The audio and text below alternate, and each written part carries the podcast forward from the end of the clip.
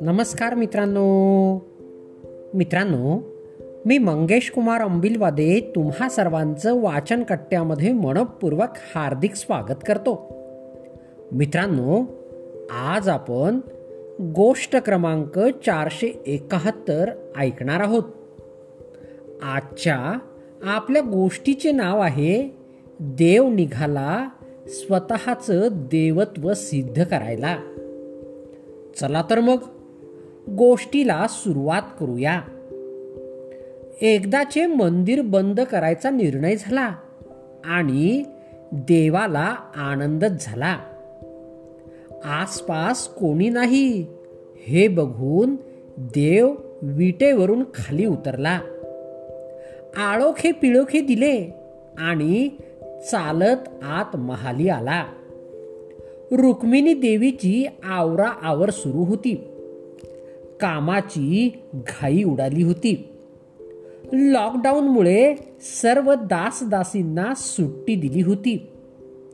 त्यामुळे कामाचा संपूर्ण भार देवीच्या अंगावर आला होता. देव पावलाचाही आवाज न करता आत आले. आणि एकदम रुक्मिणी देवीच्या समोर उभा राहिले. अचानक आज यावेळी देवाला इथे पाहून देवी आश्चर्यचकित झाली. आजपासून मी घरीच राहणार. तेही तुझ्यासोबत. आता आपण आपला वेळ एकत्र घालवू. पूर्वी वृंदावनात जसे आपण राहत होतो तसेच आता राहायचे.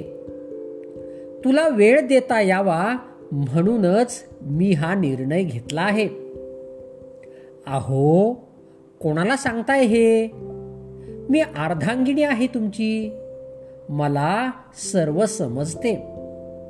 लॉकडाऊनमुळे मंदिर बंद केलंय. नाहीतर गेली अठ्ठावीस युगे भक्तांसाठी विटेवर उभा राहिलेला तुम्ही. आत्ताच बरी तुम्हाला माझी आठवण आली.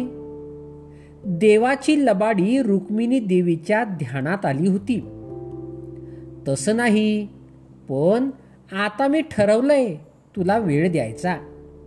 अरे वा! रोज काकड आरतीला घराबाहेर पडून शेजारती झाल्यावरच घरी येणारे तुम्ही. केवळ या लॉकडाऊनमुळेच घरी बसलात. आणि म्हणे वेळ देणार? बरं ते जाऊ दे आता. आपण एकत्र छान क्वालिटी टाईम घालवूया. तुम्हाला बोलायला काय जातंय? घरात सर्व दासदासींना मी पगारी सुट्टी दिली आहे मला खूप काम आहे. समोर ठेवलेले एक बत्तासे तोंडात टाकत देवाने सांगितले रुक्मिणी तुझं काम लवकर आवर. तोपर्यंत मी नारदाकडून जरा आजूबाजूला काय चाललंय याची माहिती घेतो. अजिबात चालणार नाही.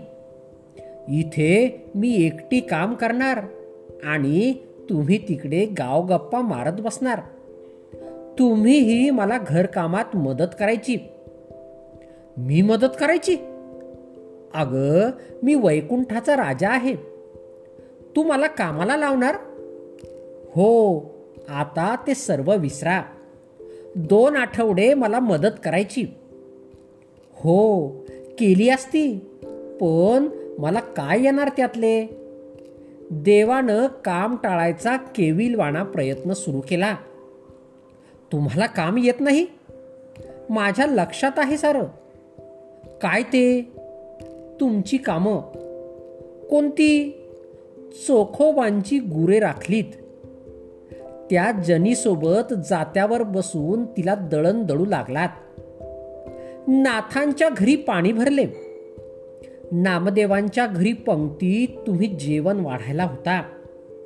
शिवाय सोयराबाईची लुगडी धुतलीत तुम्ही. देव नजर चुकवत चाचपरत बोलू लागले.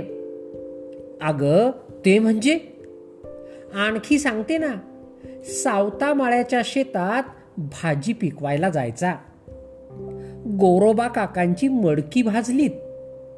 दामाजी पंतांचे कर्ज फेडले. तुकोबांच्या आवलीच्या पायातील काटा तुम्ही काढलात. पण घरी बायकोचे एक काम करायला नको. म्हणे मला कुठे कामं येतात? बर ठीक आहे. आडला हरी. असं म्हणत देवाने समोरच्या टेबलावरील आवराआवर करायला सुरुवात केली. तुम्ही काहीच करू नका. फक्त स्वस्त बसून राहा. मी सारा स्वयंपाक केलाय.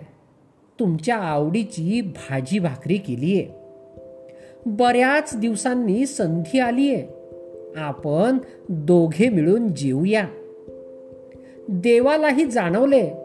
आजपर्यंत दुनियेचा भार वाहता वाहता आपलं रुक्मिणीकडे दुर्लक्ष झालं.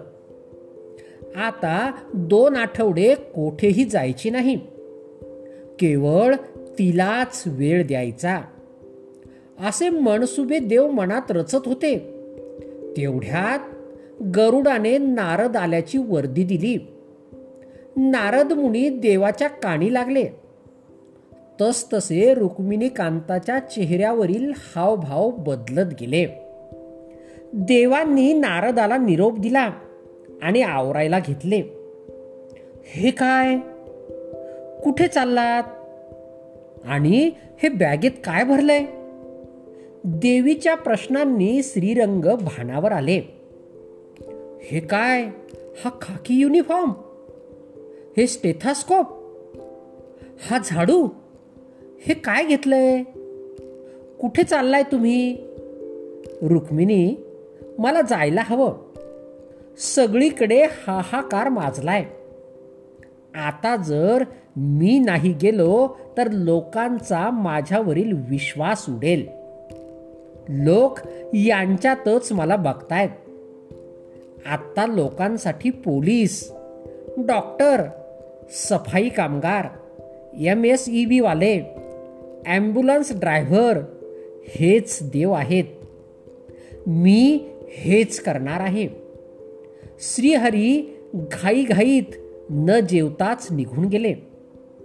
देवीने डबा भरला आणि टेबलावरचा परिचारिकेचा गणवेश घेतला आणि देवामागे तीही निघाली.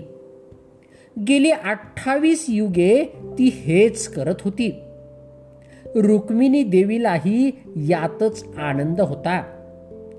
रस्त्यावर सावळा पांडू हवालदार कमरेवर हात ठेवून विटेवरून उतरून वाटेवर उभा होता. त्याचा भाजी भाकरीचा डबा त्याने रस्त्यावरील निराधारांना कधीचाच दिला होता. आपल्या आवडीचा डबा दुसऱ्याला देऊन उपाशीपोटी तो पुन्हा रस्त्यावर उभा राहिला होता. स्वतःचं देवत्व सिद्ध करायला. मित्रांनो गोष्ट या ठिकाणी संपली. चला तर मग उद्या पुन्हा भेटूया तुमच्या आवडत्या वाचनकट्ट्यात. तोपर्यंत Bye bye.